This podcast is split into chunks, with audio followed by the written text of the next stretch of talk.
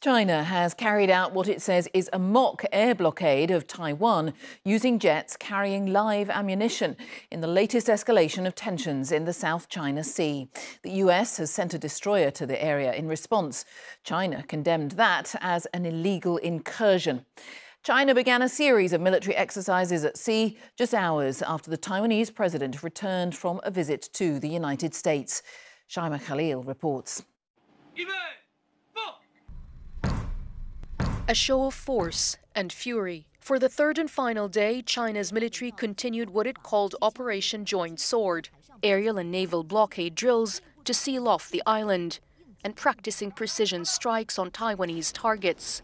The Chinese army showed this short video of simulated attacks on Taiwan, with missiles fired from land, sea, and air into the island's territory. It also confirmed that its aircraft carrier, the Shandong, has taken part in Monday's exercises. Chinese officials said fighter planes loaded with live ammunition had carried out multiple waves of simulated strikes on important targets. These drills were expected. China is infuriated by the Taiwanese president's visit to the U.S. This is Beijing's promised robust response to what it says was a serious act of collusion. China sees the self ruled island as part of its territory and insists it should be unified with the mainland, by force if necessary. Today, the Chinese government reiterated its message. The Taiwan question is for China alone to decide. The biggest threat to peace in the Taiwan Strait is Taiwanese separatism and its support from foreign forces. In Shanghai, residents voiced their support for the military exercises. Conducting these drills is a normal thing for China. We need to show the US that we are able to do this. What Taiwan says or thinks isn't important.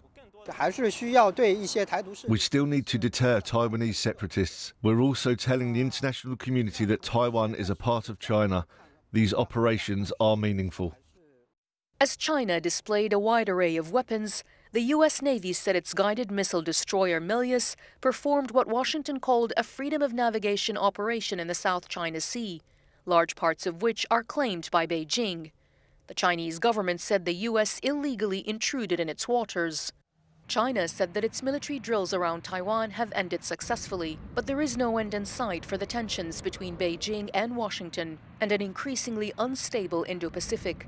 Shaimaa Khalil, BBC News, Tokyo.